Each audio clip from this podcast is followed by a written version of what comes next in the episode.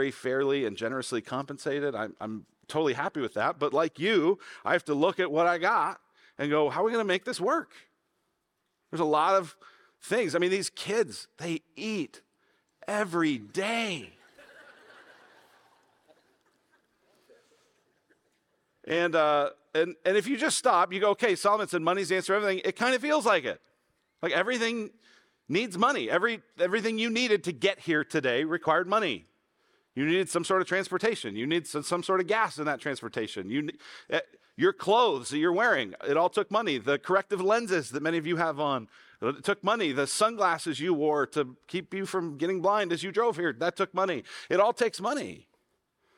And, and, and it's because everything is so connected to money, perhaps, that money feels so supercharged. Check to anybody who does counseling or, or marital counseling or that kind of therapy for couples that are going through difficult things. Almost all of them will say every time one of the main factors, not the only one, is related to money. It's a huge tension. Some of you, this is like your worst nightmare, right? Not only did you have to stand up and talk to people for a minute that you don't know, but now you just found out that we're doing a sermon about money. And you're like, this is my first time at this church, and I knew they were going to talk about money. And, uh, and some of you, like, you've had bad experiences with churches and money, and you just kind of think, man, I, I think they're in it for my money, and I'm nervous, and I'm scared, and I, I don't like this. And here's what I want to tell you today I'm not sorry. I'm not sorry that we're talking about this. This is important. Jesus had a lot to say about money. And one of the things that really shocks us is what Jesus says in Matthew chapter 6, verse 23. He says, No one can serve two masters, for either he will hate the one and love the other, or he'll be devoted to the one and despise the other. You cannot serve God and money. Isn't that interesting? He doesn't say you cannot serve God and Satan. He doesn't say you cannot serve God and serve the world.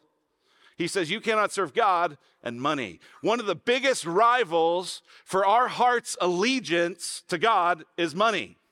And I'm not sorry about talking about this. We're going to talk about it for three weeks. And here's what this series is, and it's all from the book of Luke, chapter 12, is it's all about our relationship with money.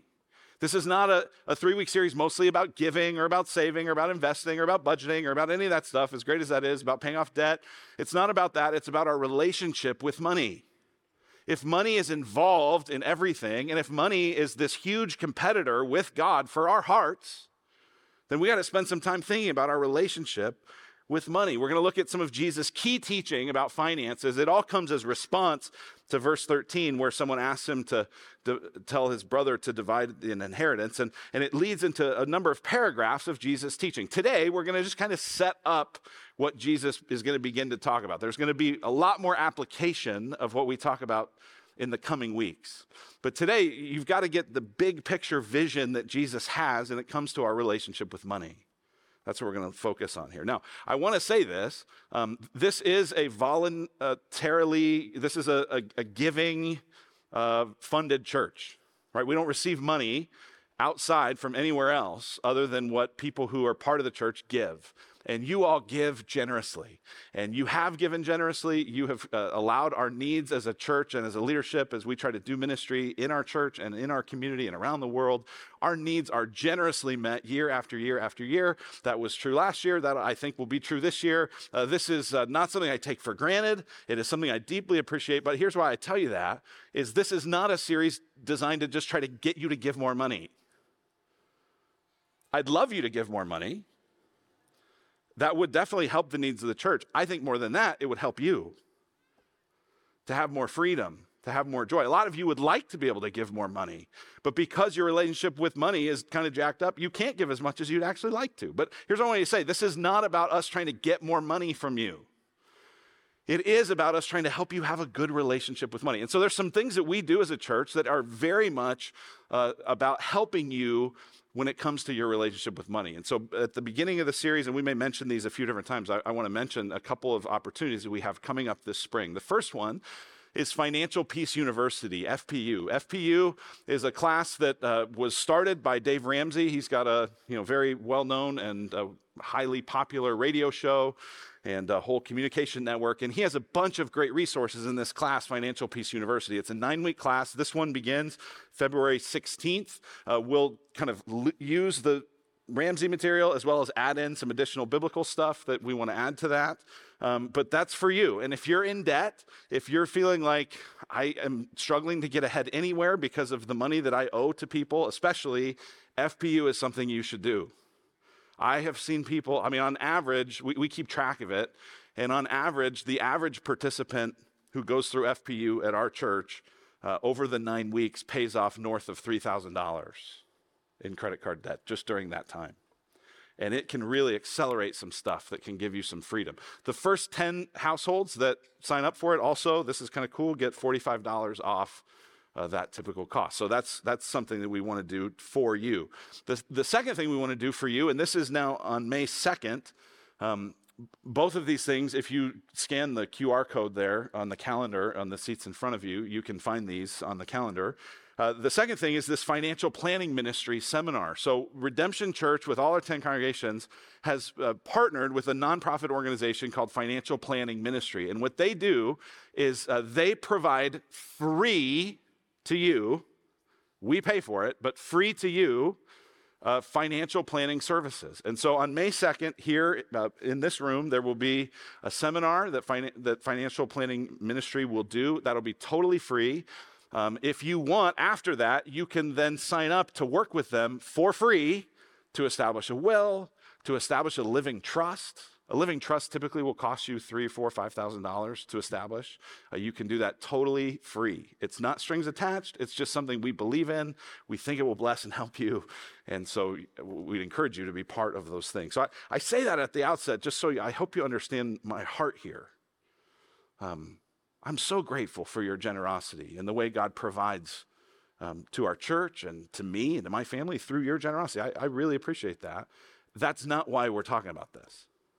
We're talking about this because you and I get out of whack on money real quick. And we need to hear what Jesus has to say. So, will you pray with me? Um, Lord, we invite you now to come and to speak to us. Uh, Lord, if money is so involved in so many things, and if it's so difficult and contentious in our hearts, and if there's so much rivalry between you and our possessions, would you please give us more freedom uh, today and through this series? Uh, we ask it of you in Jesus' name. Amen. All right, here's the big idea today. Uh, the big idea is that we should be on guard against greed. And the reason we'll see in a moment is because life is about God, not possession. So, first, we want to talk about being on guard against greed. The uh, whole idea of this comes up in verse 13. I got a new toy for Christmas. This is kind of fun. So, uh, we'll take a look at this. We've got the passage up here. We're going to have a little, little fun with the Bible. Um, and so the whole thing starts in verse 13, where someone in the crowd says to Jesus, Teacher, tell my brother to divide the inheritance with me. Now, if you've ever been in a dispute related to an inheritance, you know this situation, right? This, by the way, is why you need a living trust. So that when you die, and by the way, you're going to die, you don't want everyone in your family fighting about it. You just want it really clear. Here's who's in charge. Here's how it works. Here's what everyone gets, right? But that, apparently that situation wasn't going on here. And the other thing you have in this dynamic is that the inheritance that people would receive in the first century was not mostly an inheritance of cash, it was an inheritance of stuff. Or, or stuff would have to be sold in order to be able to get uh, more liquid money. And so, what's going on here is in the first century, the, the oldest child, the oldest son, would get a double portion of the inheritance. So, if there were two brothers, the oldest brother would get two thirds, and the youngest brother would get one third.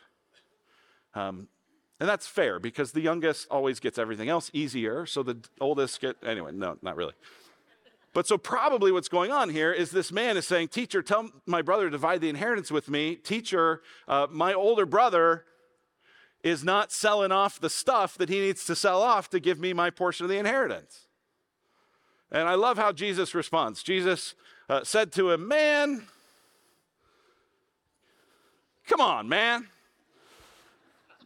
Let's go, bruh. Like, man, who made me a judge or arbitrator over you? By the way, when you die, who are you going to stand before as a judge?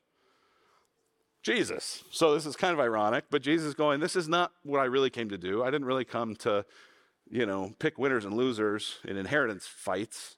I came to teach you about the kingdom of God. And so that's what he begins to do. He says, Man, who made me a judge or arbitrator over you?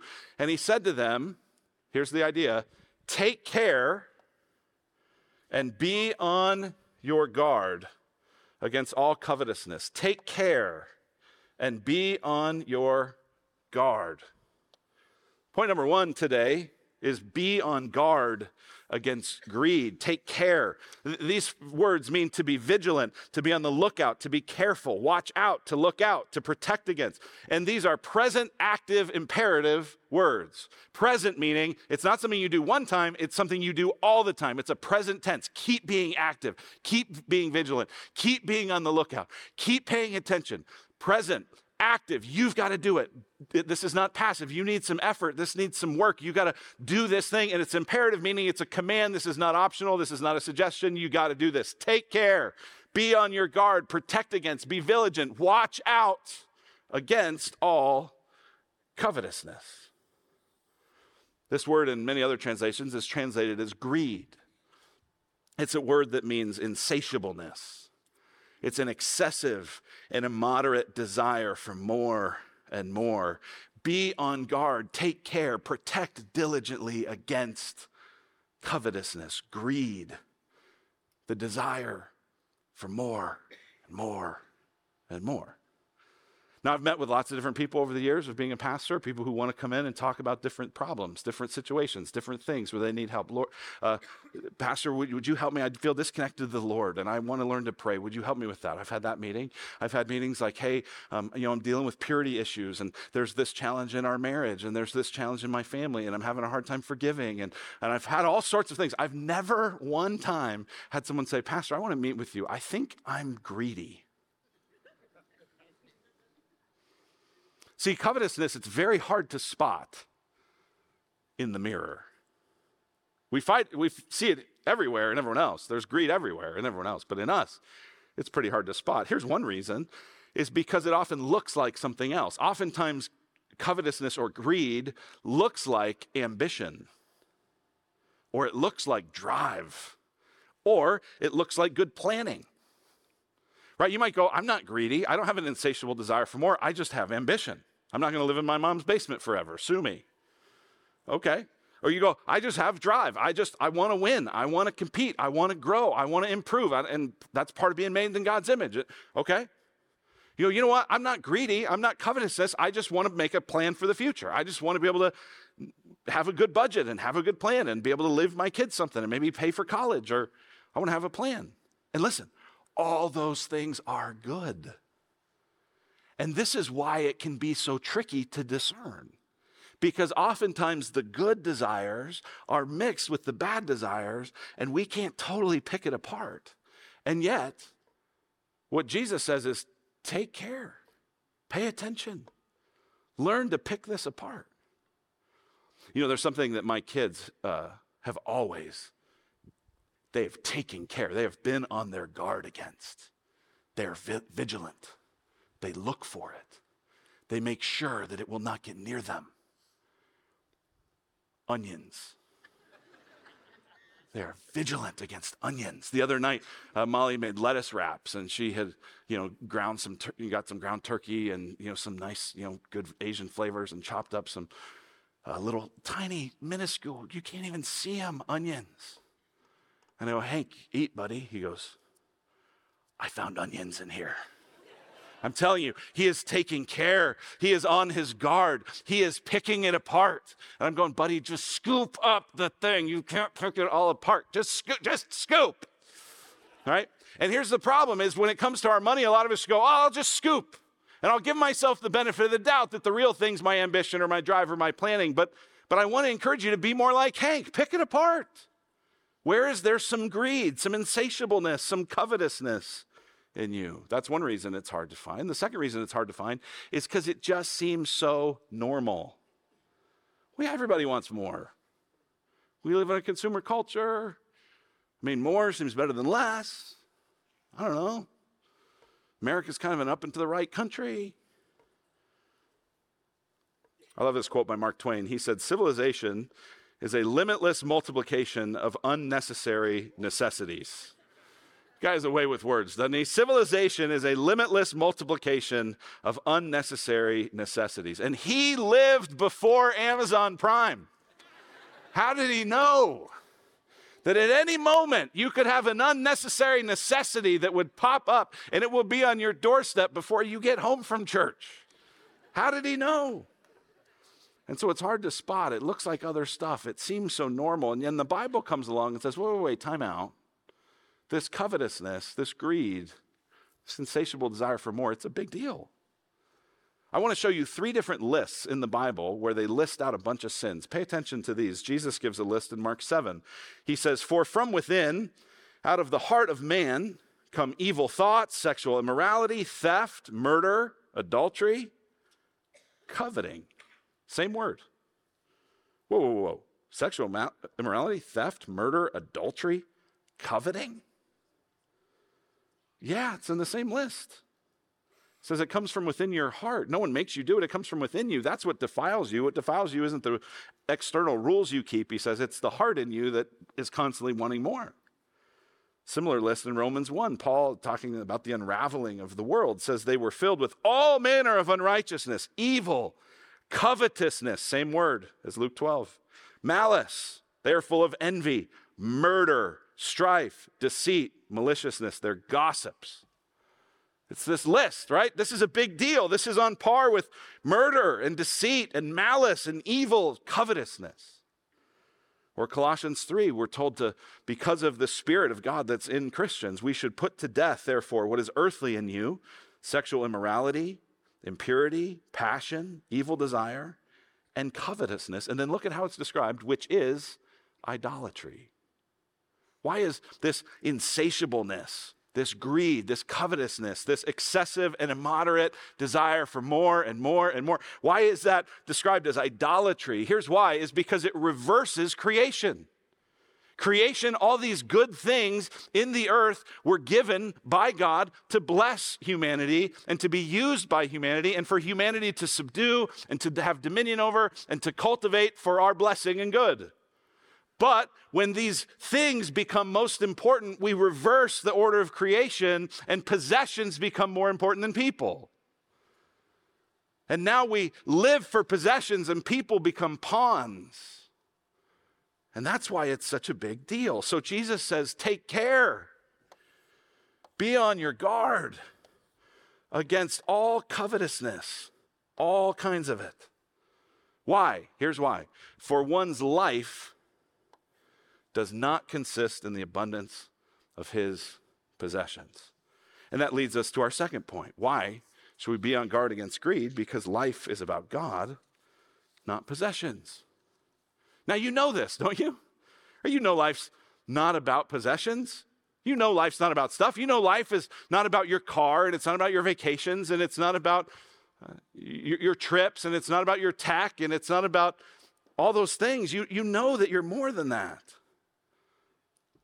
And yet, there's something in you and there's something in me that forgets it so easily that our life doesn't consist in the abundance of our possessions. Here's how Will Smith describes it in his memoir. He says this The problem with money, sex, and fame is that when you don't have them, you can justify your misery. You're all like, yo, if I just had this or that, then I'd be good. But then you get that stuff, and it still doesn't fill that void in your life, and you're left with this terrifying thought that maybe you are the problem. If you can't say amen, you should say ouch. And so there's this thing in us. Okay, I know that that's not going to satisfy. I know that life's more than that. But we still go after it. And so Jesus doesn't just stop here by saying this main big point. This is the big point of this whole thing is watch out, be on guard, protect yourself against covetousness because life is about more than possessions, life's about God. But in order to illustrate that, he tells a story. So he tells a parable. It says he told them a parable saying, The land of a rich man produced plentifully. Pay attention to the details in this text. Notice it says, What produced? The land. It doesn't say a rich man produced plentifully. It says the land of a rich man produced plentifully. Why does that matter? Who controls the land? Who makes it rain? Who makes the sun come up? Who causes stuff to grow? Who causes the soil to be good? Who causes the climate to be good? Who? God. Right? This rich man might think he's a world unto his own, but he's not. It's the land. And it says that he's a rich man. It's interesting. He doesn't become rich because his land produced plentifully. He's already rich. Now, this is important maybe to say. How do you know if someone's rich? Well, the way we do it in our culture is anyone who has more than me. Because no one ever is like, I'm rich. It's always people who have more than me. And here's what's interesting about this whole thing about covetousness and greed is some of the most greedy people are the poorest. Because they think it's the stuff. I, I got to have it. I got to have it. I got to live for it. And some of the greediest people are the wealthy, who, even though they have lots and lots and lots, they go, I got to have more. I got to have more. It's never enough. It's never enough. It's never enough. I don't know if you're rich or not. Here's one way I think about it. Um, have you ever found money like in your couch, like a penny, and you threw it away? You're rich if you have ever done that. Okay, that's at least one way to know. All right. So the land of a rich man produced plentifully, and he thought to himself, What shall I do? That's an important question. What do I do? Oh man, what do I do? For I have nowhere to store my crops. And at this point, we all go, Oh, poor guy. We feel so bad for you. You already had a lot. Your land produced even more. What a huge problem. But think about this this becomes a problem. One of the challenges with having a lot is you got to figure out what to do with it. You got to figure out how to take care of it. You got to figure out how to keep it clean. You got to figure out how to go visit there. You got to take care of this stuff. And some of the people with the most money and the most stuff have experienced this question what do I do with this? Now, we don't have a lot of sympathy for them. But, but listen to the testimonies of all these people. The first multimillionaire in the United States was John Jacob Astor. He said this I am the most miserable man on earth. John D. Rockefeller said, I have made many millions, but they have brought me no happiness. Henry Ford said, I was happier when I was doing a mechanic's job. The notorious B.I.G. said, Mo money, mo problems. Keep it simple, Biggie. And uh, W.H. Vanderbilt, the son of the Commodore, said, Take care, the care of $200 million is enough to kill anyone. There is no pleasure in it. Now, here's what's so funny about this conversation. Most miserable man, no happiness. I was happier back then. Mo money, mo problems. It's enough to kill anyone. There's no pleasure in it. And you're like, ah.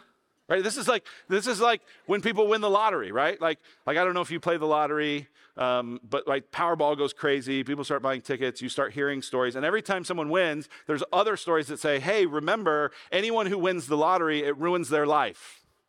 And every one of us hear it, and we're like, "I don't know." I mean, like, give me a shot at it. I don't know, like, like give me a run. I, I feel like maybe I'm the exception. And isn't that the deceitfulness of greed? That person after person after person who's had everything we think we want and need says it doesn't make you happy. And we go, yeah, I know, but also. It's deceitful. This is why we have to take care. He says, What shall I do? For I have nowhere to store my crops. And he said, I'll do this. I'll tear down my barns and I'll build larger ones. There you go. That fixes the plan. And there I will store all my grain and my goods. And I will say to my soul, Soul, you have ample goods laid up for many years. Relax, eat, drink, be merry. He goes, You know what? I produced this bumper crop. This is awesome. I'm going to just build bigger barns, take care of it. I won't have to work quite as hard. This sounds like an easy retirement. Relax, eat, drink, be merry. Awesome. But God, that's an important phrase in the Bible. Anytime you see the phrase, but God, pay attention. But God said to him, Fool, this night your soul is required of you, and the things you have prepared, whose will they be? You got all this stuff, but you think you've got all this time, right? Notice this. Notice he says, Soul, you have ample goods laid up for many years. Relax. And God says to him, No, this night, your soul is required of you. You, you think you've got all this life to live? Tonight, you're going to go stand before God. Tonight, you're going to give an account to your life. Tonight, all the stuff that you thought you were taking with you, it's not yours anymore. It's over. So is the one who lays up treasure for himself and is not rich toward God. Now, why does Jesus call him a fool? Why does God call him a fool? Because think about this. That seemed like a pretty good plan, actually. Right? Like, I'm going to, okay, I have this bumper crop. I'm going to build more space to be able to take care of it so I don't have to work as hard. And I, like, that doesn't seem like a terrible plan. He's not going, I'm going to exploit lots of people. I'm going to try to, you know, pillage the poor people around me and take their stuff too. Like, it doesn't seem wicked. Why is it so foolish? We got to go back. You got to pay close attention to what the man said. He said this He thought to himself, What shall I do? For I have nowhere to store my crops. And he said, I will do this. I will tear down my barns and build larger ones. And there I will store all my grain and my goods. Hmm. What's this guy living for? Himself. Insatiable. More, more, me, me, me, I, I, I. He's living as though there's no God. He's living as though what God says about all of his stuff doesn't matter. That's the problem. That's why he's a fool. He's not a fool because he's the most wicked rich person to ever live, but he's a fool because he, he treated his relationship with money as if it was all his. He treated it as if the land that produced plentifully was his. He treated it as though God wasn't involved, and that makes him a fool. He continues, and I will say to my soul, and Jesus looks at all this and he says, So is the one who lays up treasure for himself and is not rich toward God. So, again, we'll apply this more in the coming weeks. But what's your relationship with money? Are you like this man? Where you, when it comes to money, live as though God's not in the equation? This is all yours? Are you like this man, where when it comes to money, you're only thinking about the here and now and not the eternal reality? The story is told. I, I, I doubt this is true, but the story is told that at different points uh, during the history of the Crusades, that some crusaders would be baptized and they would keep their swords out of the water, as if to say, Lord, take all of me, but not this part. I wonder how many Christians get baptized with their wallets out of the water. Lord, not this part. And yet, if all of life is all for Jesus, then what we want to be is rich toward God. That's what ultimately matters. Let me tell you a tale of two graves. These graves are not very far apart from each other in Egypt. Uh, one grave you've perhaps heard about. It's the tomb of King Tut. Maybe uh, when you were a kid, uh, you, like I, got to go to a museum and see an exhibit about King Tut because King Tut, when they found his grave, uh, in Egypt, it was stunning. There were tons and tons and tons of gold excavated from it. He was buried in a gold tomb within gold hallways and gold rooms and gold, gold, gold in a gold coffin with a gold chariot in the solid gold chariot found in there. I mean, there were literally tons of gold found in his grave. And he died at 17, young death. And there he was, buried in all this gold. And when it was found, it was like, whoa, look at the treasures that King Tut was buried with. Well, not far away in Egypt is another grave. It's the grave of a young man named William Borden. William Borden was an heir to a very wealthy family. He went to Yale. He was a young, hotshot, up and comer, ran a lot of different things, even at a young age.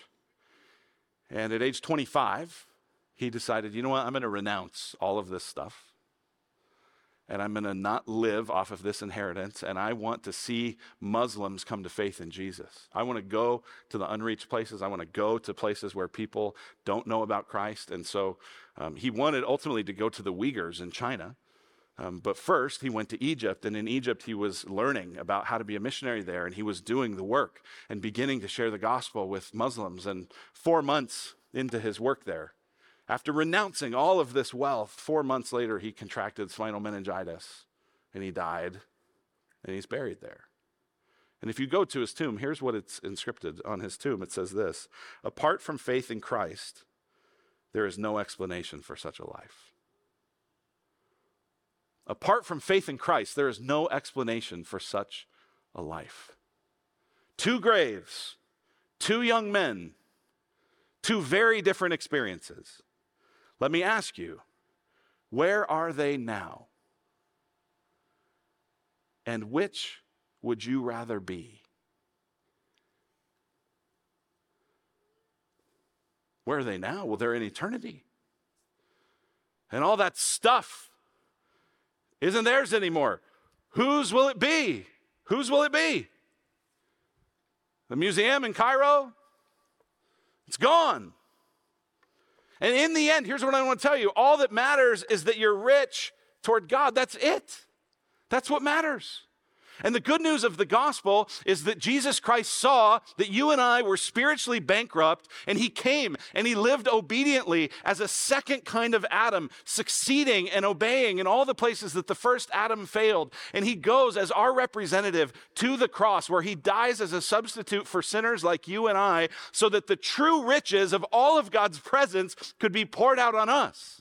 So that we actually now have true riches. We can, in Christ, by faith, be truly rich. We can have a wealth that will last forever.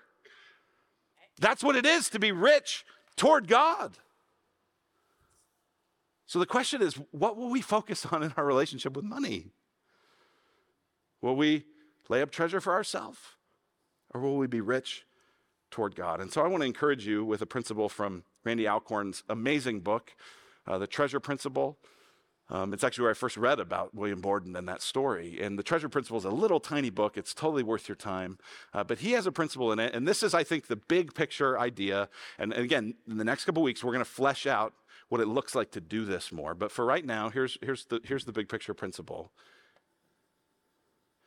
there's a dot, and it's called now. It's this life. And if you're really fortunate, it might be 75 to 85 years. And then there's eternity.